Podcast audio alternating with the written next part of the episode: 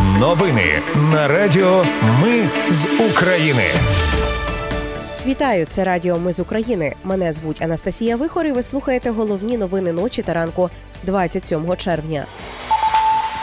Українські війська продовжують успішно наступати на сході та півдні. В Криму знову пошкодили залізничні колії. Сполучені Штати наразі не бачать жодних ознак того, що підрив Росією Запорізької атомної електростанції неминучий. Голові Тернопільської облради та двом заступникам голови обласної військової адміністрації повідомили про підозру. А Білий Дім анонсував нову розмову Байдена зі Зеленським. Про все це та більше слухайте за мить у новинах на Радіо Ми з України. Українські війська продовжують успішно наступати на сході та півдні. Про це зазначили у генштабі збройних сил України. Війська мали успіх на напрямках населених пунктів Новодарівка, Приютне і Новоданилівка, Роботине. Також є успіхи на Бахмутському напрямку в районах пунктів Оріхово-Василівка, Іванівське, Кудрюмівка і Північне. Війська закріплюються на нових рубежах. Загалом на фронті за добу відбулось 38 бойових зіткнень. Ворог і надалі зосереджує основні зусилля на Лиманському, Бахмутському та Мар'їнському напрямках. Авіація Сил оборони за минулу добу завдала 6 ударів по районах зосередження особового складу ворога. У Криму знову пошкодили залізничні колії. На цей раз у Кіровському районі очільник окупаційної адміністрації Сергій Аксьонов заявив, що рух поїздів зупинений на ремонт. За його словами, піде щонайменше 8 годин. Британська розвідка підтверджує, що українські військові нещодавно вперше повернули на сході країни шматок території, яка була окупована ще з 2014 року. Про це йдеться в огляді розвідки Міністерства оборони Британії від 27 червня. Британська розвідка констатує, що українські десантники досягли невеликого просування на схід від Красногорівки під Донецьком. Селище розташоване фактично на лінії розмежування. Це один із перших випадків після вторгнення Росії в 2022 році, коли українські сили скоріше за все повернули територію, яка була окупована Росією з 2014 року.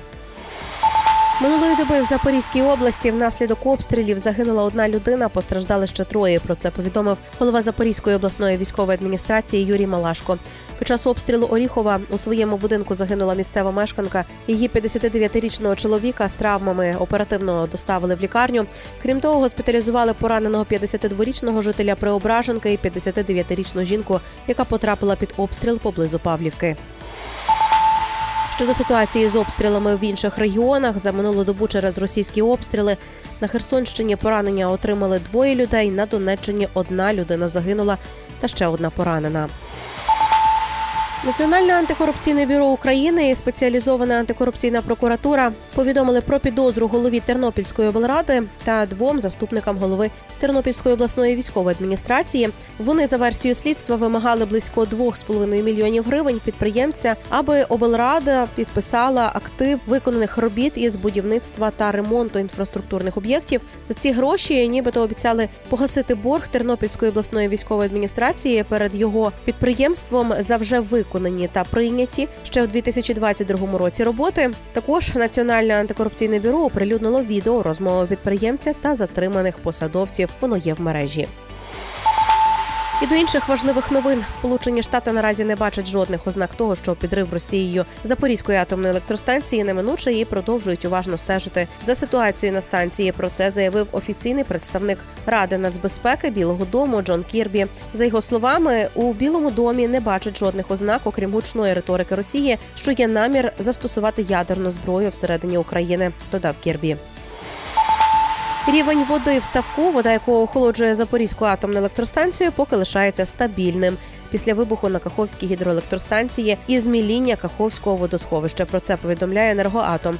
Попри підрив російськими окупаційними військами греблі Каховської ГЕС, ситуація лишається стабільною та контрольованою. Станом на сьогоднішній ранок рівень води в ставку охолоджувачі Запорізької АЕС без змін. Наразі він становить 16,5 метрів. Цього достатньо, щоб забезпечити потреби станції. Натомість рівень води в каналі теплоелектростанції, звідки за необхідності підживлюється ставок Запорізької атомної електростанції на рівні 11 метрів. Енергоатом нагадує, що енергоблоки Запорізької атомної електростанції не працюють з вересня 2022 року.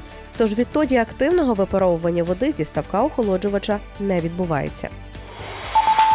Союзники попереджали Україну не атакувати всередині Росії під час заколоту Пригожина. Пише CNN з посиланням на неназваного західного чиновника. За його словами, існувало занепокоєння, що Україну та Захід сприйматимуть як допомогу Пригожину і загрозу російському суверенітету. Тому союзники наполягали, що це внутрішня справа Росії, і на рівні міністрів закордонних справ, депутатів і через послів закликали українців не розхитувати човна. Україна може обміняти військовополонених захисників Маріуполя, навіть якщо їх незаконно засудять в Росії. Про це розповів уповноважений Верховної Ради з прав людини Дмитро Лубінець.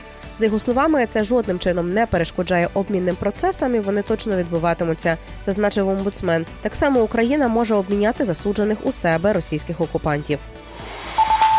І на завершення Білий Дім анонсував нову розмову Байдена з Зеленським. Після спілкування з президентом України Володимиром Зеленським у неділю президент США Джо Байден планує невдовзі провести ще одну телефонну розмову з українським лідером. Про це під час брифінгу заявив координатор ради нацбезпеки Білого Дому Джон Кірбі. Повідомляє Європейська Правда. Попередня розмова Байдена і Зеленського відбулася 25 червня. У ній президенти обговорили контрнаступ і спробу так званого заколоту у Російській Федерації. На цьому і це вже всі новини, про які вам потрібно знати станом на ранок. Їх підготувала для вас я, Анастасія Вихор. Наші новини про те, що реально відбувається в Україні. Ми не робимо новини, зважаючи на чиїсь політичні або бізнес-інтереси, лише реальні і перевірені факти. Якщо на вашу думку те, що ми робимо, важливо, то підтримайте нас. Заходьте на сайт Ми з України.ком і тисніть кнопку Підтримати. Для нас важлива кожна гривня. Почуємося. Радіо Ми з України. Перемагаємо разом.